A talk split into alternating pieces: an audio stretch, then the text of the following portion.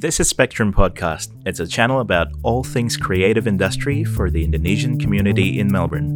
I'm Alvin Hermanto, and here's what we have for you today. On this episode, we have Andreas Pranoto, who's my good friend. Um, he had so much experience in the creative industry, particularly in graphic design and branding. Uh, portfolionya itu kalau bahasa Indonesia bikin ngiri banget loh kadang-kadang. He has worked for Frost Design in Sydney and also um, Bentuk di Indonesia, Jakarta and also in Cornwall recently here in Melbourne. And he's going to share with us what his journey is like moving forward. I think you will learn quite a few things from him, particularly in, I guess, how to navigate yourself within the industry and what you learned so far along the way. So, hope you enjoy this episode as much as I do. Enjoy, guys.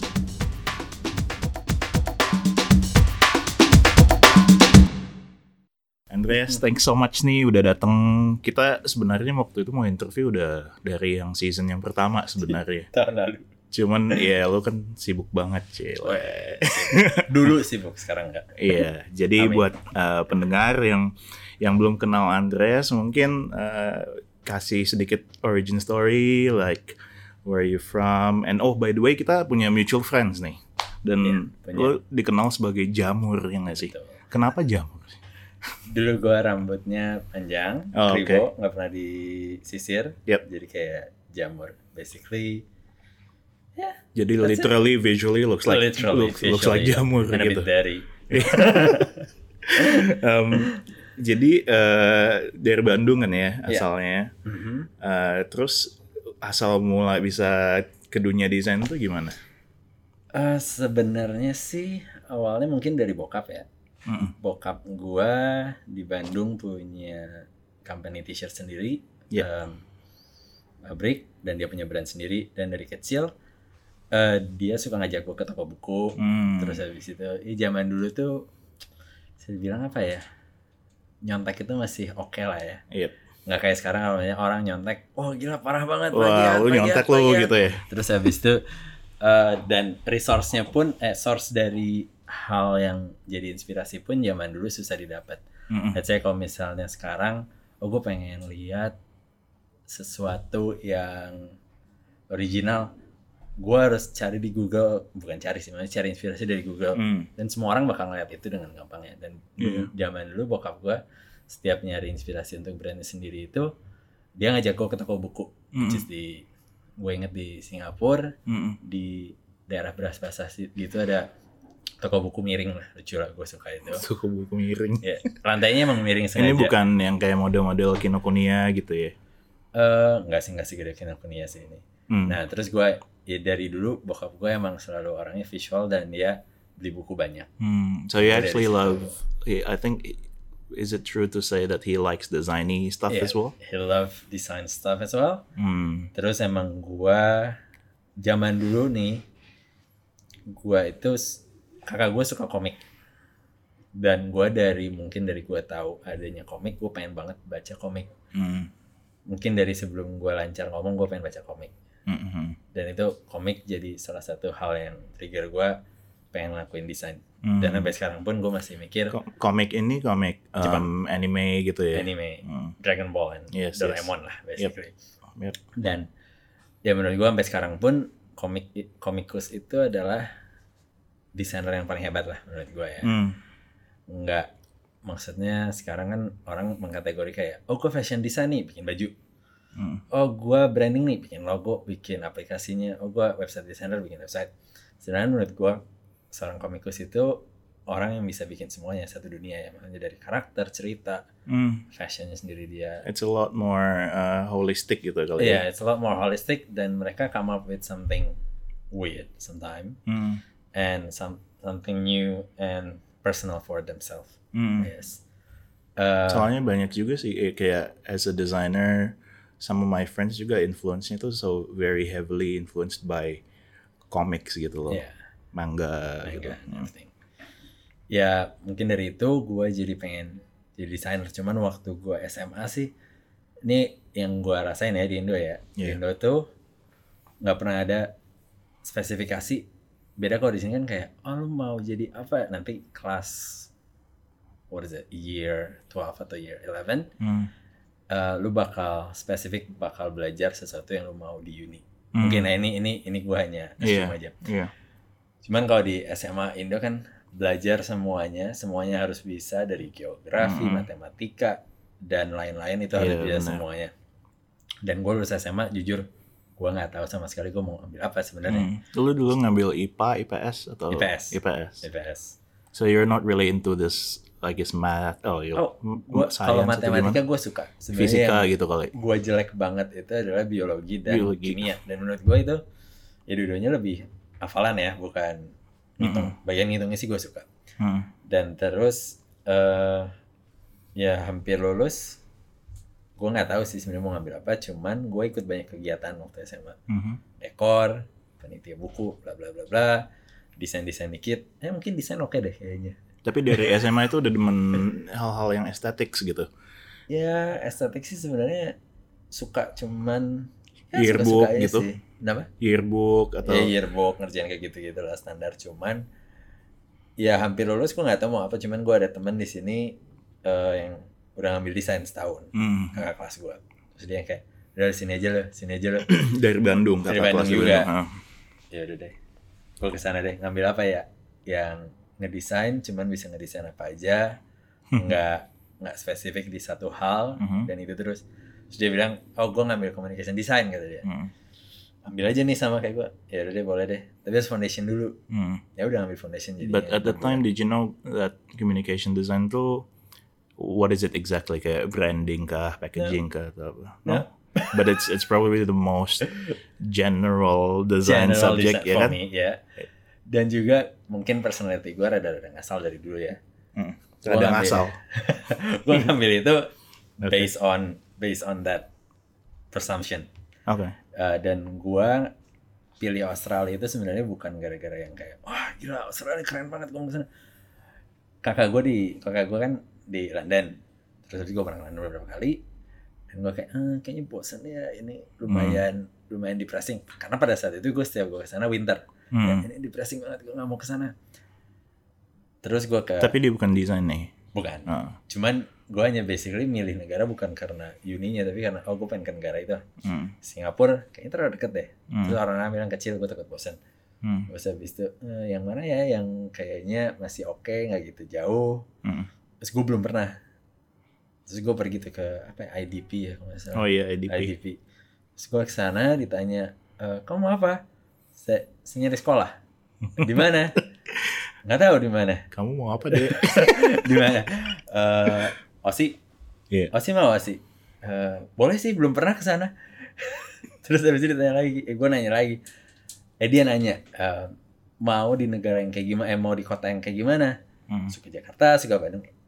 Oh gue sih suka Bandung gue bilang. Hmm. apa kota yang di Osi kayak Bandung nyantai enak ya adem-adem gitulah nggak Hmm. terlalu sih nggak terlalu busy oh Melbourne aja ya udah deh boleh Ini Melbourne, apa? Melbourne a while ago ya. Eh, iya. Melbourne yang sekarang udah beda. Nah, Melbourne now Yep. is Chinatown all over the place. Terus habis itu eh gue pilih Melbourne, ditanya uninya mau apa? Yang bagus apa? Swinburne, Hmm. RMIT. Yang ada di City apa? RMIT. Ya udah deh RMIT.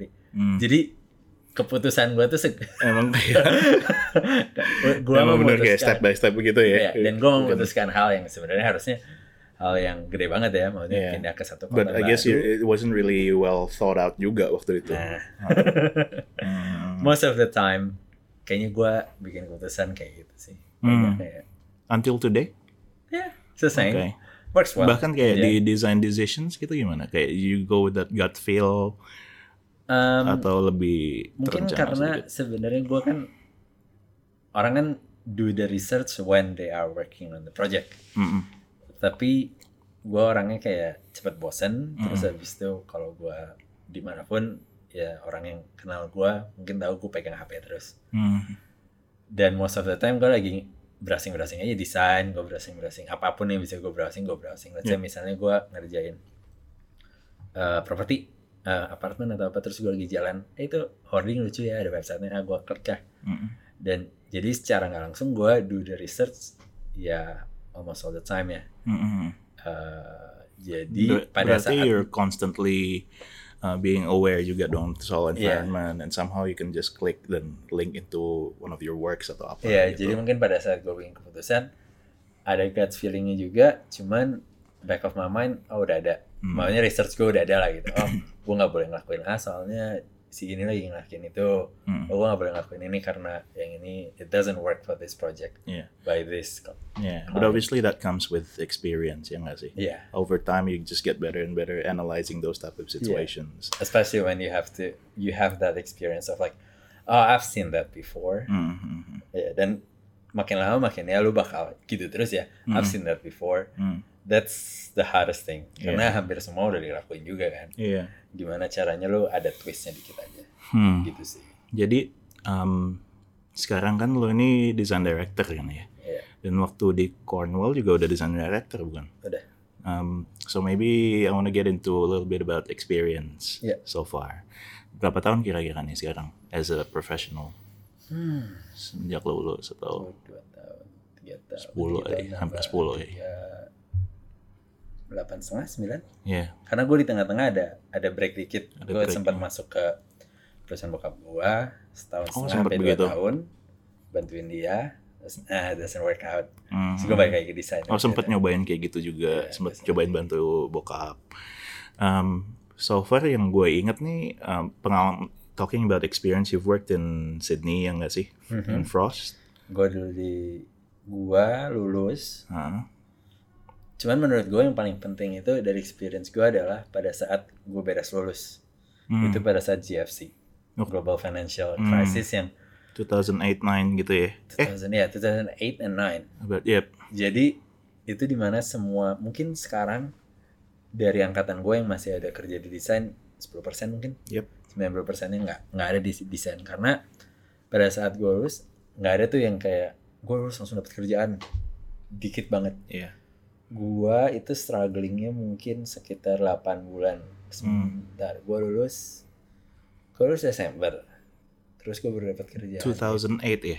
2008 gua baru Kita seangkatan dong berarti. Oh tapi you're in RMIT ya? RMIT. Uh-huh. terus gua dapat kerjaan itu baru November 2009 Really? But you were looking, you were actively looking. looking dan gua maksudnya yang awalnya sih gua pikir ya gua maunya Melbourne doang Iya. As pikinya as in di Melbourne doang bukan pikir company ya Hmm. gua itu awalnya mungkin bulan pertama ah gua kirim ke sini di sana Iya. nggak ada ini nggak ada kerjaan bulan kedua mulai kayak ah gua apply apa aja deh mulai mulai itu apa aja deh Level ininya apa ekspektasi udah mulai Oh, sedikit enggak. turun gua, ya gua cepet turunnya Cepet. cepet turunnya Tapi practicality dong, butuh duit nih gitu. ya betul ya, duit masih. dan ya Ah. gua maksudnya gua gua ada di sini masa nggak kerja sih Mhm. terus habis itu gua apply ke print shop gua apply ke semuanya itu susah banget pada saat gua lulus karena semuanya gini ya gua but- mereka butuh junior tapi with three years of experience how Mhm. how do you How the hell do you get that? how doesn't make sense Yep. terus habis itu eh gue cari cari cari cari sampai akhirnya Juni kayaknya gue udah mulai nyerah nyari di Melbourne kayak Hmm. Terus gue udah mulai ngasih kayaknya gue harus ada deadline deh buat diri gue sendiri ke hidup gue Hmm. gue gini terus jadi gue kasih deadline sampai Desember kalau gue sampai nggak dapet kerjaan gue bakal balik Hmm. terus gue cari di Sydney apply apa pun yang bisa gue apply But you were applying from Melbourne nih. from Melbourne Ah. bener-bener setutup mata itu ya gue apply ya Hmm.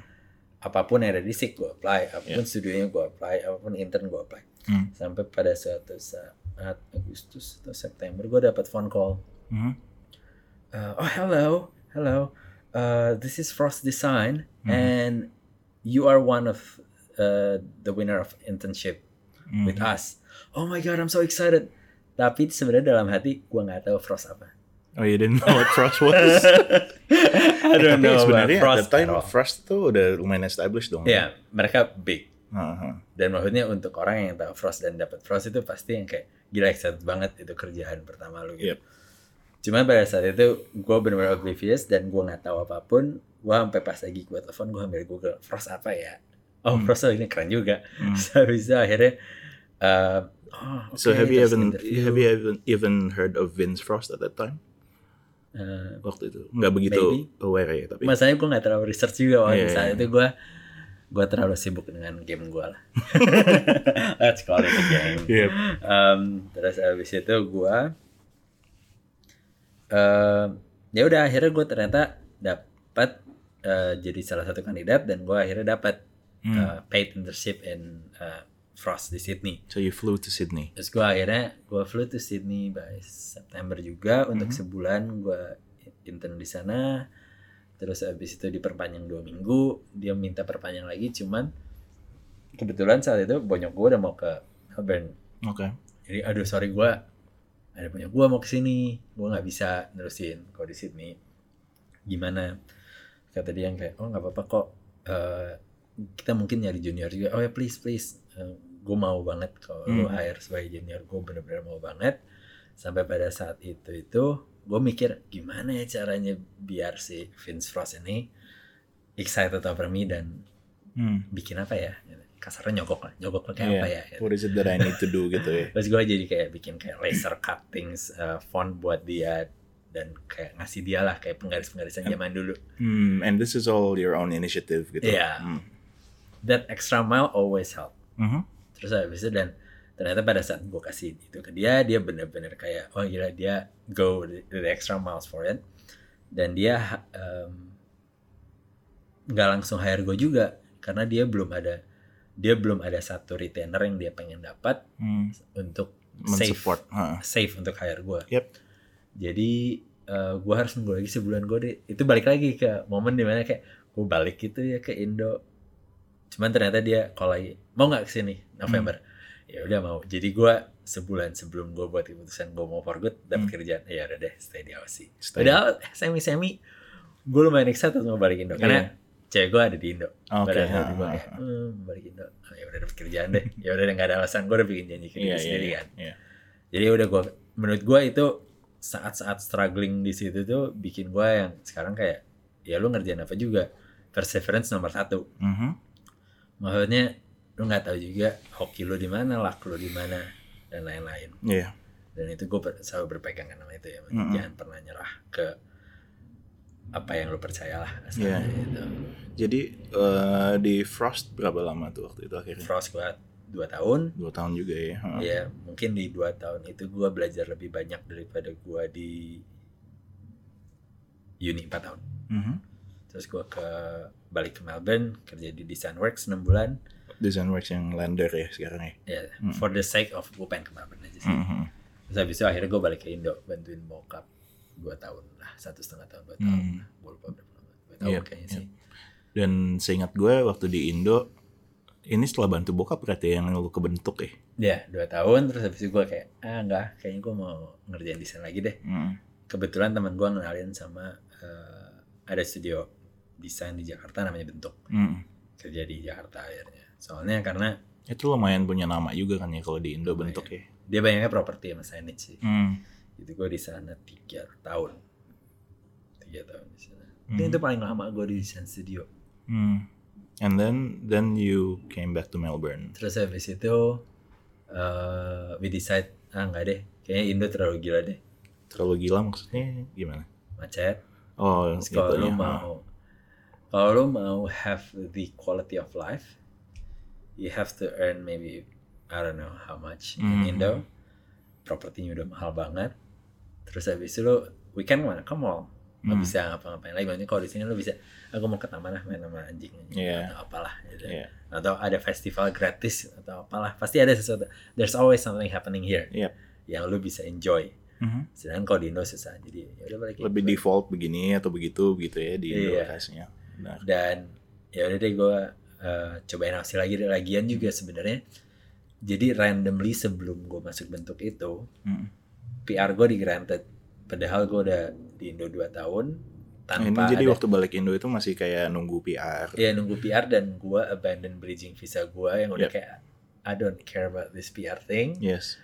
Eh gue nggak dapet dapet gue udah nunggu berarti saat itu gue udah nunggu kayak lima tahun Mhm. nggak dapet dapet itu gue balik Indo sampai Indo terus habis itu tiba-tiba dapet email Hmm. uh, oh congrats you, you get your PR if you want you can go back here and get your PR Dan terus habis itu gue gimana caranya ya oh ternyata gue bisa pakai turis visa jadi gue Hmm. terbang terbang lagi ke Melbourne hanya untuk dapat PR gue Sure. yang random banget yang menurut orang gila hoki banget loh ya that's that's luck again Hmm. Ah, terus habis itu setelah tiga tahun dibentuk kan kayak kalau lu mau perpanjang PR lo, lu dalam lima tahun harus stay di Melbourne Yep. tahun kan. Yep. Ya gua, oh maybe it's time. Ya udahlah sekalian jadi sekalian Yep. PR sekalian ya udah pindah Melbourne gitu. Hmm. Gitu sih terus habis sampai Melbourne baik lagi kalau menurut gue Australia itu negara yang benar-benar based on local experience. Yes.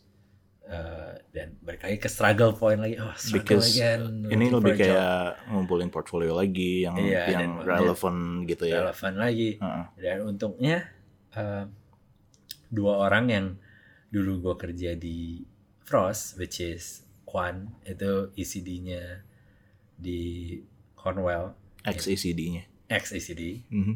uh, dan Adit Ah. pada saat itu dia design director Heeh. ex design director Ex designer. ex design director dulu dua-duanya kerja di kerja di Frost Oh, oh si Kwan dari Frost juga. Iya, Oh, jadi kayak alumnus gitu. Jadi Yep. gua kontak ke mereka ya enak-enak aja. Gue nyari kerjaan dong, bisa nggak? Gue baru pindah, bla bla bla bla. Mm-mm. Eh, itu pun masih takes time juga kayak gua masih nunggu. Kayaknya gue dari pertama kontak sama Kwan sampai bener-bener oke, come in. Eh, itu oh, ada freelance-nya dulu, dulu seminggu, terus Yep. habis itu off lagi, terus freelance lagi. Gue nunggu kayak mungkin dua bulan kali ya, dua bulan baru akhirnya oh ya udah oke, come in Yep. for uh, full time. Hmm. Ya udah akhirnya gue full time di sana. Oke. Dan gue di sana dua tahun, Mm-mm. gue baru cabut. Mm-mm. Sampai yang sekarang ya? Lalu. ya sekarang gue di TPA, TPA, Property Agency. di Property Agency. Jadi um, so far nih kalau misalnya kita ngelihat ke belakang, I think you're quite privileged gitu loh udah sempat kerja di design studio yang punya nama baik itu di Indo, in Sydney or in Hmm. Melbourne, which is let's just say Frost bentuk uh, Cornwall. Um, bagi lu, and then now I guess from a TPA perspective itu sedikit lebih kecil daripada Cornwall ya nggak sih? Kalau size of team and Size of team yang di Melbourne iya, cuman kan dia punya yang Sydney. oh di sini that's right. Sydney-nya Yep, yep, lumayan yep. 20 something orang atau Hmm. So far, what's the most enjoyable thing for you between all of those jobs? Hmm. And your just to clarify, I guess your role is always a designer kan, mulai dari junior sampai sekarang jadi design director gitu. Kalau buat gue, the com- companionship, I guess, The companionship. Hmm. uh, people around. Ya. Most of the time, mungkin waktu gue di di Frost gue ketemu banyak orang, gue jadi berteman sama mereka sampai di poin yang gue maksudnya bisa kasar sama mereka gue suka ya. Jadi, lu pasti ada momen-momen kayak sebulan pertama di kantor, oh awkward, I'm a nice guy sitting there by myself. Yep. Terus sampai di saat lu bisa kayak pointing finger at people, "Ah, Yes. fuck you, fuck you, Yep. like that. Terus habis itu, nah, gue paling enjoy di momen gue bisa Udah ini ya. udah lepas lah gue ngomong-ngomong apa bebas gue mau feedback apa pun sekasar apa pun mereka bakal terima aja karena personality gue Hmm, hmm, hmm, udah di level itu hmm, hmm. terserah gue dan orang pun sampai junior pun makanya waktu di Cornwall terakhir mau junior mau intern mau siapa pun bisa kasih feedback ke gue dan mereka pede ngasih feedback ke gue Hmm, hmm. karena mereka tahu gue nggak akan sakit hati Yes. dan gue bisa ngasih feedback ke mereka terserah gue juga Hmm, karena mereka bisa ngerti gitu. Dan Iya. gue paling enjoy kalau gue udah Udah klik begitu udah ya. klik di poin itu dan gue bisa ngelakuin apa aja dan mereka Hmm. oke it's it's just him it's Yes. okay. Yes. Iya. Yes. Gue paling enjoy di situ sih. Kalau gua balik nih yang the thing that you don't enjoy the most apa so far? Eh, mungkin kalau ada orang yang kayak misalnya antara mereka pura-pura ngerti apa yang mereka kerjain, Mhm. cuman take credit for Oke. what they're doing. Yep. But I've- apparently that it's not theirs. They didn't put effort gitu Iya, ya tapi mereka, oh this is me, this is me. No, no, it's not you. Mhm. Eh, sama orang yang nggak ada passionnya. Karena menurut gua, em, ya lu di industri ini lu harus ada passionnya ya, satu. Ya di, almost in everything you have to have passion Mhm.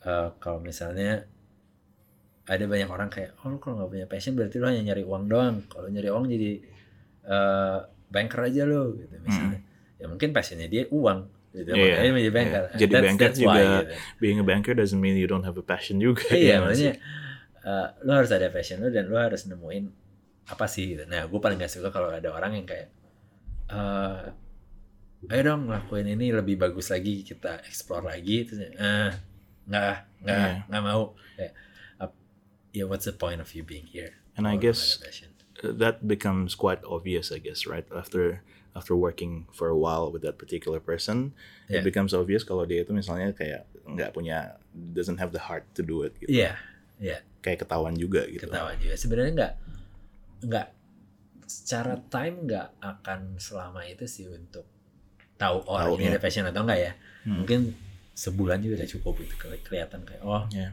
This person is doing their job for the sake of doing it Yeah. I always talk about it with my team over here gitu loh. Kalau terutama the senior people. Kalau misalnya kita lagi interview, um, it, it's just a, such a different ball game gitu waktu interview karena people are trying to showcase their best. Mhm. Sehingga sometimes you don't really know it.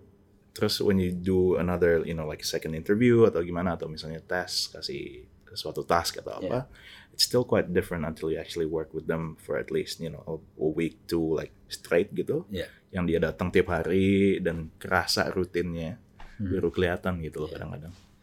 ini kelihatan banget sih kayak gitu dan apa kalau gue lagi interview gue selalu nanya kadang-kadang project yang bener-bener paling lo suka apa Hmm. Nah dari situ kelihatan banget kalau lo emang bisa ngeliatin project yang lo suka banget itu beda loh. Yang paling bagus dan yang paling suka beda Yep. menurut gue ya. Setiap gue misalnya lagi interview kalau ada yang nanya gue project apa sih yang lo paling suka dari semua project yang lo pernah kerjain? Hmm. Gue bakal ngeluarin folio yang gak gue tunjukin ke mereka pada Oke. awalnya Mm-mm. dan pada awalnya gue pasti ngeliatin ya biasalah property works, apartment, mixed use, bla bla bla, branding. Yep. Which is ya, it's cool, it's a cool project, Uh, I'm proud of it. Tapi at some point yang kayak, tapi ini mungkin bukan sesuatu yang gue personally kayak, "Hihi, ini lucu, gue suka banget yang ini Hmm, gitu. Karena balik lagi gue suka hal-hal yang aneh, yang Yeah. weird stuff lah. Dan gue selalu nunjukin satu project dari gue waktu dibentuk Hmm. Ini so far favorit nih. menurut gue gue paling suka ya karena satu gue paling menurut gue itu project paling menarik ceritanya lucu-lucu cerita as in pada saat prosesnya itu menurut gue lucu banget Mhm. Terus abis itu sama eh icebreaker yang menurut gue selalu jadi icebreaker which is projectnya adalah eh Kama Sutra bikin buku Kama Sutra Lo untuk ngomong Kama Sutra aja udah icebreaker ya. untuk majalah populer Oke. which is kalau orang Indo harusnya tahu kayak Hmm. Playboy-nya Indo tapi nggak ada yang bugil juga dalamnya Mm-mm. Anyway jadi Itu di- nggak bisa B Corp kayaknya men. Nggak kita lagi apply B Corp gitu di sini di real life. But anyway. Di terus abis Hmm. itu ya si jadi gue selalu nunjukin itu dan gue selalu cerita kayak menurut gue ini menarik banget projectnya Yep. Eh, di saat di mana semua orang lagi brainstorming mau bikin apa nih buat populer umur 27 tahun gue hanya kayak iseng gitu bikin buku Kama Sutra pakai karakter terus Mhm. habis itu gue jadi doing all whole this illustration Yep. of like a fox terus dia lagi having sex sama blow up doll sama junior Ini gua. illus- illustrations. illustration jadi bukunya kayak buku cerita But did you anak-anak. draw it atau ini orang lain gitu? gua sama junior gua draw bareng Oke. gitu Ah. dan maksudnya ya itu menurut gua lucu banget aja bisa bikin project yang aneh gitu Mm. it's a it's not a- an everyday Yeah, and I can But- imagine the process must be quite interesting ya. Iya dan Ah. maksudnya kayak lu pergi meeting, lu pergi meetingnya di di klub populer terus habis itu kayak gila ini kayak strip club banget. Terus ini, ini cewek-cewek lagi mau dijual nih kayak ini gitu kayak. Dan di proses Yep. itu juga gua eh, kerja tanya kan, Mm. oke ini siapa nih junior yang bakal ngerjain? Gua nunjuk satu orang di tim gua which is dia masih intern saat itu, Mhm. tapi gua tahu skill dia kayak bagus banget gue suka banget sama eh, si intern ini Eh, dan dia itu secara layout dan lain-lain bagus, illustration skill juga bagus, Oke. secara personality bagus. Cuman sebenarnya dia bukan orang yang paling pas untuk ngerjain populer Oke. karena dia muslim banget. Oke. Haram kalau Hmm, Iya. Iya. iya. Dan tapi dia pengen banget ngerjain ini. Gue pengen banget ngerjain ini, Andre. Dia bilang. Hmm. Cuman kalau banyak gua lihat haram. Haram. Aib, aib. Aib. Hmm. Dan dia bikin project ini jadi project final project dia di uni juga. Oke. Which is sebenarnya buat buat angkatan dia mungkin itu keren banget ya bisa Keren, ngerjain ha. magazine, Ha. porn magazine Aneh gitu ya. with extra stuff. Hmm. Terus habis itu tapi pada saat eh, setiap dia pergi ke meeting dan ada cewek pakai Hmm. kita pergi ke photoshoot dan lain-lain, gue ngeliat reaksi muka dia lucu banget sih kayak "Eh, ini haram. Jadi, I guess from that perspective, it's the experience ya yang you The value. whole thing is Iya kan? it's just unique. Jadi waktu lo ngomong that it's apa ya kayak lucu itu the just the whole process of it gitu. dan Iya sih? hasilnya pun bukan sesuatu yang ya lu kerjain setiap hari juga sih. Hmm, hmm, Maksudnya buat buat gue nggak bukan ada aja orang yang ngerjain kayak gini setiap hari. Cuman bukan buat gue. Hmm. Gue nggak ngerjain ini setiap hari. Jadi ini menurut gue hal paling unik juga. Iya. Buat gue. Um, coming back to I guess the type of experiences that you're you're more exposed to di sini kan kebanyakan property projects ya, project marketing gitu kan. Um, dan lu ngerjain itu mungkin kehitung nggak sih udah ada berapa gitu project marketing? Ya, kehitung kehitung sih kalau misalnya yang Cuman karena kan banyak Hmm. kan nggak semuanya bisa dilihat di kenyataan karena ada mungkin hampir setengahnya konsep lah ya Konsep, konsep dan dan kadang-kadang apa yang kita present di konsep pun bukan sesuatu yang dilihat di masanya juga di asalnya oh udah beda lagi nih ternyata Mm, mm, mm. pada saat proses misalnya kliennya pengen ganti A B C D E oh Iya. ternyata atau enggak oh ternyata tetangga ngelakuin yang yang sama sama konsepnya kita harus ganti Mm-mm. Dan being in Melbourne kan itu suatu industri yang lately, well at least in the last few years itu lukratif banget gitu loh. Banyak banget desainer bahkan agencies, design studios yang completely focus on property. Iya. Gitu. Dan for you as a design professional, as a design director gitu yang still masih di bidang itu, how do you keep yourself motivated setelah doing quite a number of those things yang kayaknya itu lagi itu lagi gitu. ya sebenarnya lebih ke challenge yourself ya. Maksudnya eh kalau kalau di komik-komik so your biggest enemy is yourself. So gitu kan. Nah ya sebenarnya gue lumayan motivated sama itu juga ya makanya kayak Mm-mm. Kayak kalau main game gimana sih caranya ngalahin high score yang udah lu bikin juga gitu Hmm. kan Mm. nah ini sama aja kalau gue ngeliat satu project gue harus bisa ngelakuin yang bisa bikin gue happy dan pada saat ini jarang banget hal yang bisa bikin gue happy sebenarnya gitu kayak misalnya So I guess you're trying to find the light juga kan. Maksudnya Iya. dari setiap project itu karena udah sering banget semakin Apa banyak beda? semakin susah juga untuk Iya. menjadi. Ah. apa sih yang beda apa sih yang maksudnya kayak ya jualan apartemen 20 unit di di jalan sini sama di jalan situ apa sih bedanya gitu ya sebenarnya sama aja sih Hmm. gimana sih cara delivernya lebih menarik aja sebenarnya kan Hmm. apakah itu logonya apakah itu fotografinya atau apa dan harus diingat juga kalau everyone is doing the same thing Mhm. Iya. tapi gimana cara bikin yang lu lagi kerjain ini beda Mm-mm. at least beda sama properti lain dan yang orang suka lupa kan itu masih banyak hal-hal yang bisa lo lihat di luar Iya. properti. Bahkan di luar desain sebenarnya. Gue inget banget dulu waktu gue di di mana ya? Siapa yang ngomong ya?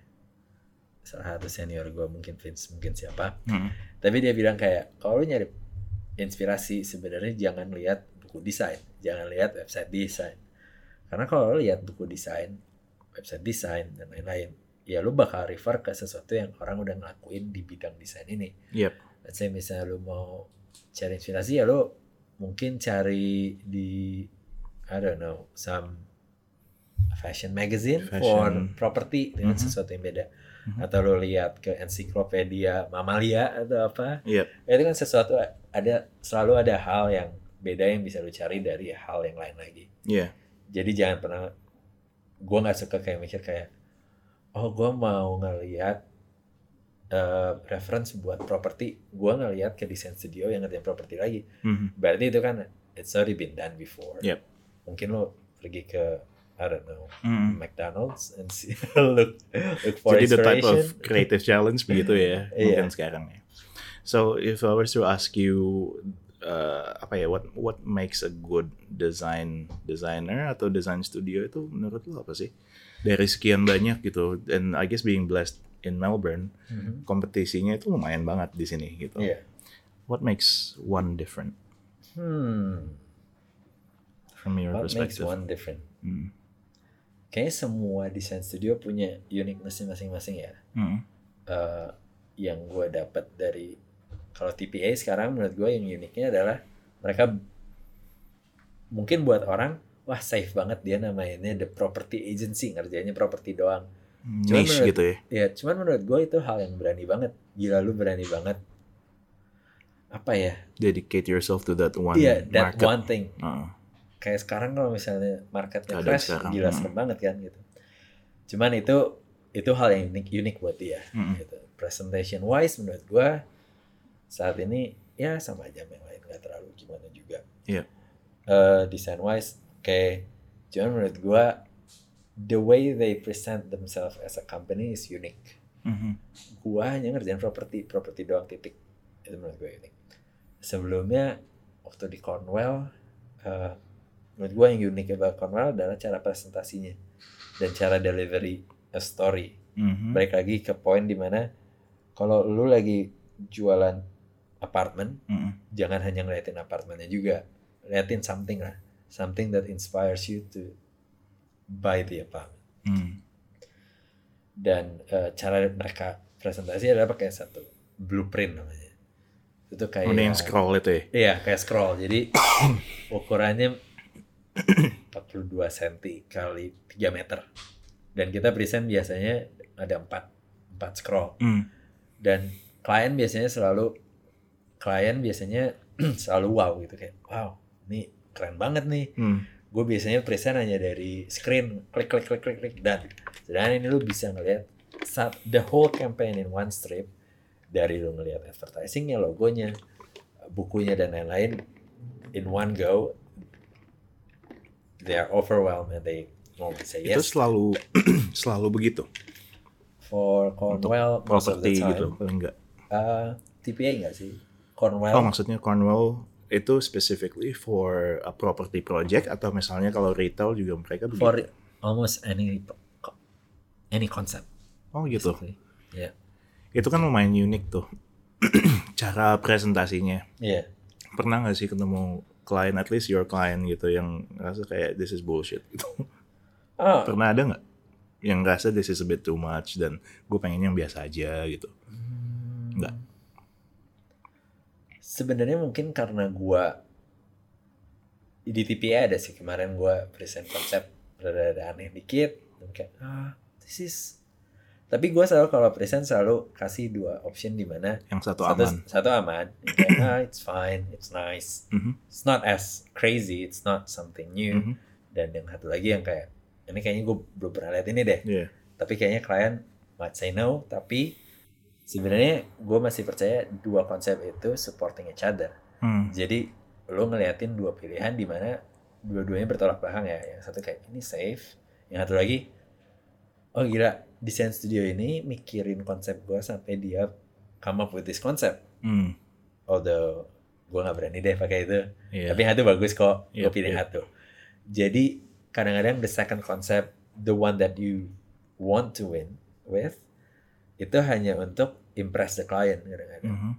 dan I'm okay with it Iya. karena basically gue ngelihat klien itu kayak orang pergi ke apa ya toko baju lah gue mau beli baju A ya dia beli baju A gitu Mhm. dia pergi ke tailor mesen jas ya kalau dikasihnya dress ya marah gitu kan Mhm. basically desain studio nggak jauh beda lah sama tailor sebenarnya Iya, untuk iya. ngejahit Hmm. gitu Hmm. Um, kalau software kan buat anak-anak yang gue ngebayangin gue yang dulu nih masih kuliah gitu. Maybe you're the same.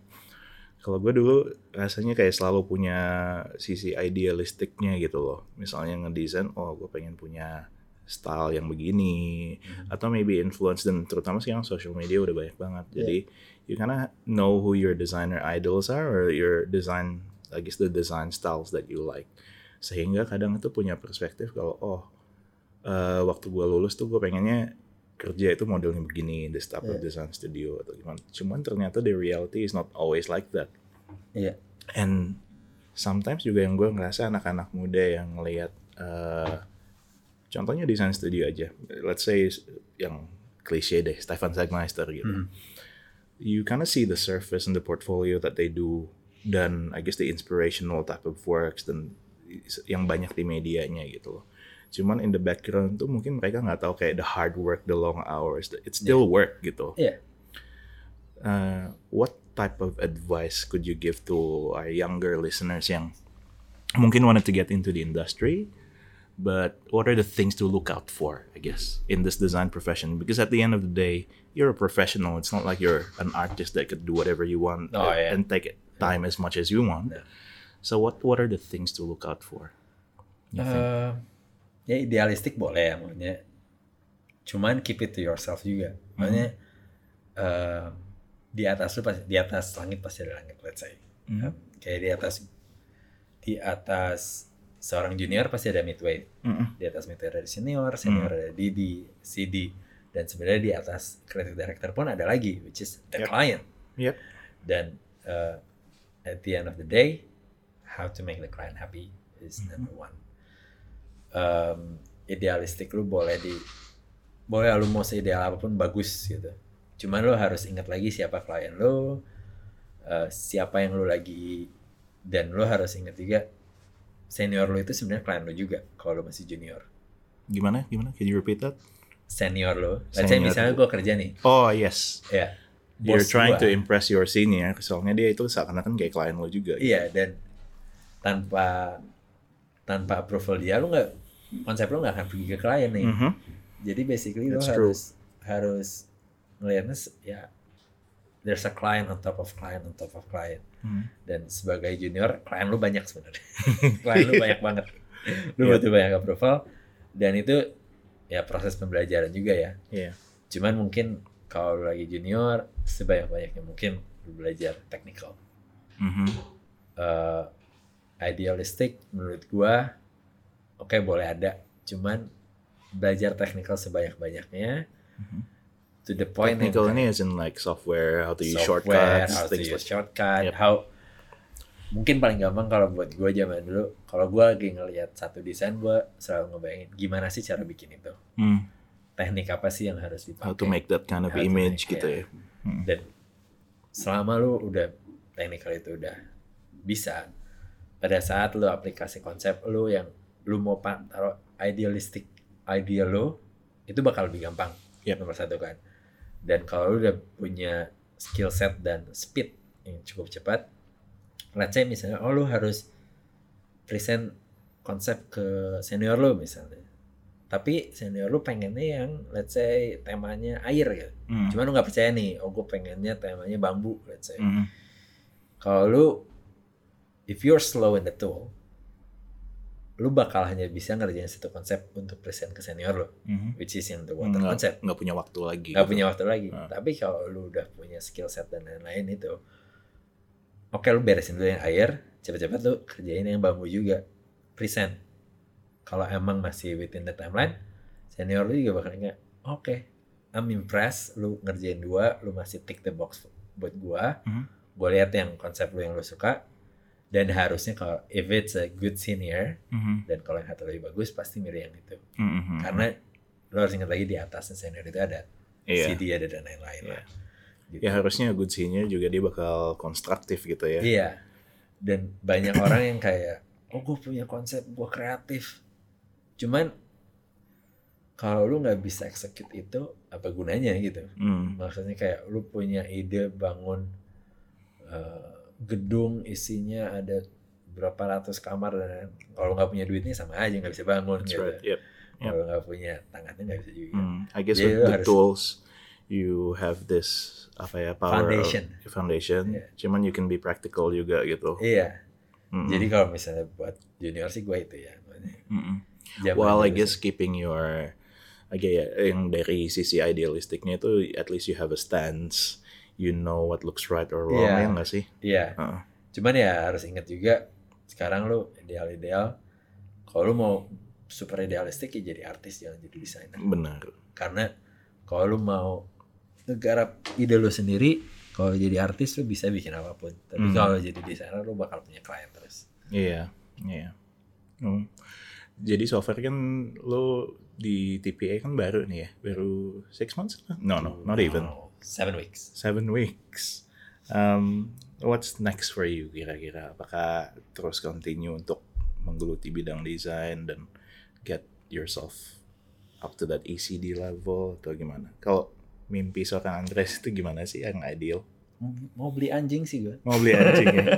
mau beli papi sih mimpi Eh, gue mah nggak jauh-jauh lah itu mimpi yang kuat big loh. Gue sempat eh, reserve puppy sebenarnya kemarin.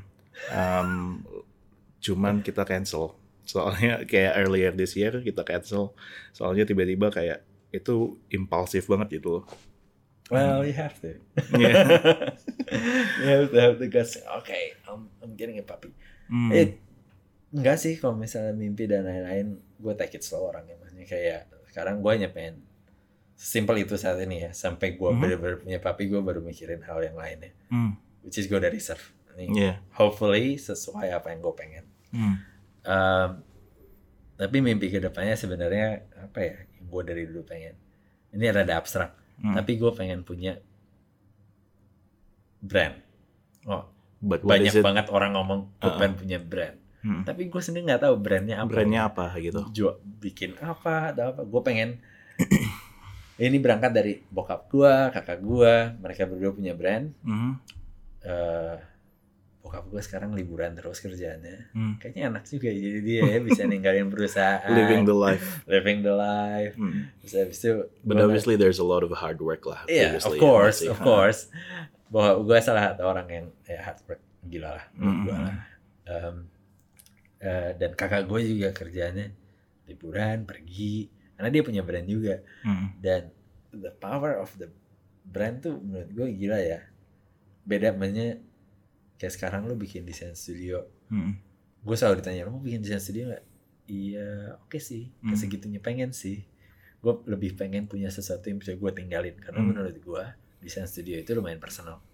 Terutama if you're the operator gitu. Iya. Terut- If you're the main designer, Iya. susah banget emang. Iya. Hmm. Lu mau jadi lu mau jadi CEO-nya pun menurut gue, let's say lu udah gak megang nih, Hmm. cuman lu jadi CEO. Klien bakal pengen ketemu sama lu dong. Hmm. Uh, indulge me with all your ideas. Gitu kan. Mhm. Gak mau mereka kerja, eh, punya ketemu sama midweight, sama senior, jarang ada klien Hmm. yang mau. kan. Sorry. Dan yang dan yang menurut gua paling menarik kalau punya brand, let's say lu tinggalin sebulan ya udahlah nggak ada yang nggak Iya. akan ada yang tiba-tiba wah klien leaving us gitu. Sedangkan Brand itu berarti bisnis dong. Kalau misalnya mau lu tinggal Iya. dan making money berarti dia some sort of a business. some sort of a business Okay. can be or a product or Mhm. a- it can be anything. It Kayak can be sekarang- anything, ha. sekarang brand itu bisa banyak artinya ya kayak menurut gua seorang influencer di Instagram pun Mhm. itu brand Yep. dia pergi liburan tapi dibayar dia Mhm. ngapain dia hanya ngepost dibayar berapa itu brand juga Mhm.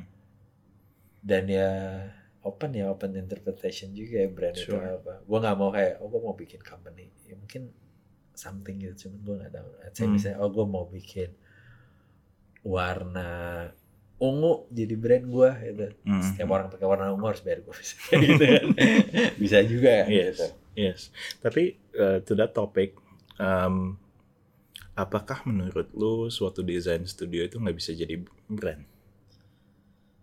Eh, banyak yang mencoba jadi brand cuman akhirnya jadi blend Hmm. gila pan banget ya dari brand jadi brand Yep. iya banyak namanya kayak sekarang gue ketemu sama sekarang kan Cornwell kayak eh, kayak bukan nyatu sih ya hampir Disatukan. hampir disatukan sama Yep. Landor ya. Yep. Dan menurut gua, eh sorry to say ya, Mhm. maksudnya the brand Landor itu gede banget, Yep. one of the best, Yep. Globally. globally one of the best. Mhm. Tapi pada saat gua ngeliat presentasi, ngeliat apa, kayaknya udah nggak ada aja soul yang Soulnya. ya, soul si the Landor udah nggak ada di sana gitu. Mhm. Dan itu yang buat brand itu menarik kan Yep. the soul itu Yeah. Well, it's so, it's so funny that you say that. Um, soalnya kemarin gue baru ketemu, uh, well, ex ex klien. Soalnya dia udah pindah ke perusahaan lain. Cuman perusahaan lamanya masih kliennya Relap. ya The reason kenapa dia ninggalin tuh karena dia ngerasa exactly what you said, udah nggak ada soulnya. Iya. Karena perusahaan yang lama itu yang yang mana masih kliennya kita sekarang itu diakuisisi sama uh, a bigger group, a Yeah. bigger retail group gitu. But then from her perspective as an employee, dia ngerasa kayak soulnya itu udah hilang. Yeah. Where it used to be privately owned gitu. Nah sekarang dia move to another retailer yang privately owned, she rediscovered that gitu. Jadi mungkin ada benarnya sih dari sudut pandang itu. dan sedangkan kalau misalnya lo ngomongin brand kayak apa ya brand yang kuat ya ini kayak Coca-Cola lah paling standar banget Hmm. Coca-Cola lah ya masih ada di sana juga kan? Mhm. nggak tahu siapa yang punya sekarang. Gue nggak pernah tahu siapa yang punya. ya. Siapa yang masih Shareholdernya siapa siapa sih yang peduli sama back back endnya? Mhm. tapi masih jalan-jalan Cuman aja. heritage-nya kalau dilihat ke belakang masih ada gitu ya. iya. Tapi itu kan dia hanya they work as a brand bukan sebagai orang gitu. That's right. dan itu menurut gua ya kenapa kalau misalnya produk bisa jadi brand tapi kalau desain studio itu susah jadi brand. Karena ya itu nggak ada soulnya itu maksudnya Hmm. masih human operated lah Iya, Mungkin ya kasarnya iya. ya. bukan machine operated Iya, iya. Hmm, very interesting. Mhm. Andre, waktu kita udah up nih, but thanks so much man for coming in Oke. Iya. untuk berbagi-bagi ilmu dan dropping some knowledge bombs. really I think so. Uh, I'm sure it's it's been um I'm sure it's it's very beneficial for some of our listeners. Uh, I hope so Tadinya gue kepikiran sih pengen ini um, gue pengen do ini kan kita cuma berdua nih dan so far Spectrum Podcast itu it's just me and and one other person talking. Cuma gue udah sempet ngomong sama Adit sebenarnya Adit kayaknya ada lu si Andreas kita bertiga bisa ngomong lebih seru kali atau we can discuss other topics gitu. boleh sih bikin Ya, iya nggak sih? tebak-tebakan Tebak-tebakan, quiz gitu Iya, ya. Nanti iya. cepet-cepetan Iya. pencet bell. gua kasih tebak-tebakan ya sekarang Boleh. buat penutup aja Oke. Website ini kan re- relab nih website Relab. bisnisnya nih harusnya tahu nih website apa yang paling pinter Uh, Wikipedia, Enggak. Google. bukan It's so simple It's so simple. Website pinter banget paling pinter? Nyerah gue apa? Pinterest Pinter. Ini bagian Indonya udah mulai. gue nyampe aja sukanya sorry Oke bro, thanks so much man. oke thank you thank you Catch up lagi kok. ya We hope you have enjoyed this episode. If you would like to listen to more stories and conversations like this, visit our website spectrumpodcast.com. Make sure you also subscribe to us in Apple Podcasts, SoundCloud, and YouTube, and follow our Instagram at Spectrum Podcast for all the latest updates. That's Spectrum with a K, by the way.